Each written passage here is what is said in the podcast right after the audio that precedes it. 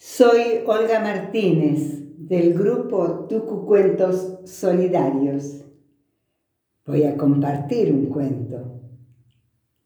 El niño, todas las noches, antes de acostarse, limpia y ordena su colección de objetos preciosos. Una araña pollito sumergida en formol un talismán de hueso que tiene la virtud de curar los orzuelos, un mono de chocolate, recuerdo de su último cumpleaños, y la famosa medalla de su tío, que es la envidia de todos los chicos del barrio. Lo condecoró un rey, tiene grabado Alfonso XII, al ejército de Filipinas. Valor disciplina, lealtad. ¡Qué orgullo! Su tío la llevaba de adorno colgada en el llavero, pero él insistió tanto que acabó por regalársela. Con su abuela, las cosas son más complicadas. En vano le ha pedido aquella piedra que trajo de la gruta de la Virgen del Valle el año de su peregrinación a Catamarca. Durante un tiempo agotó todo, todos los recursos de nieto predilecto para conseguirla. Se hizo cortar el pelo, aprendió las lecciones de solfeo. Pero su abuela, nada, persistió en la negativa. Ni siquiera pudo conmoverla cuando estuvo enfermo de sarampión y ella se quedaba junto a la cama leyéndole. Una tarde, mientras bebía jugo de naranja, interrumpió la lectura y volvió a pedirle la piedra de la Virgen. Su abuela lo miró seriamente y le dijo, no seas cargoso, no te la voy a dar.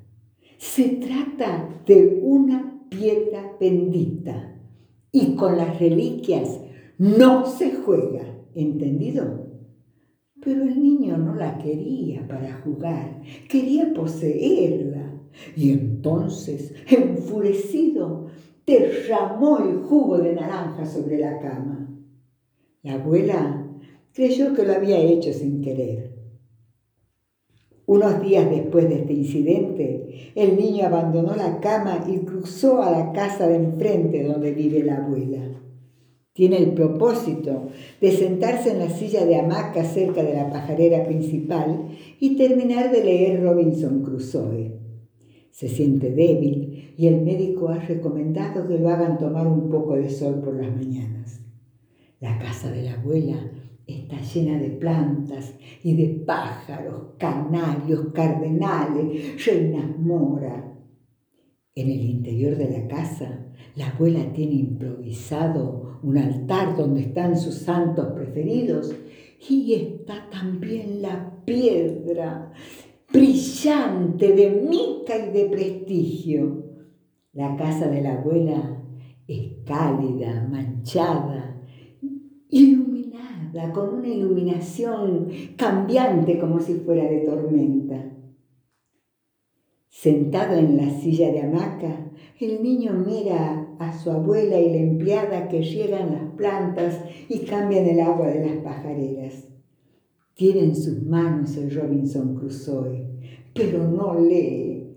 Piensa en la piedra, en esa piedra que nunca será suya por la negativa odiosa de la abuela. No ha vuelto a hablarle del asunto desde aquella tarde en que derramó el jugo de naranja sobre la cama.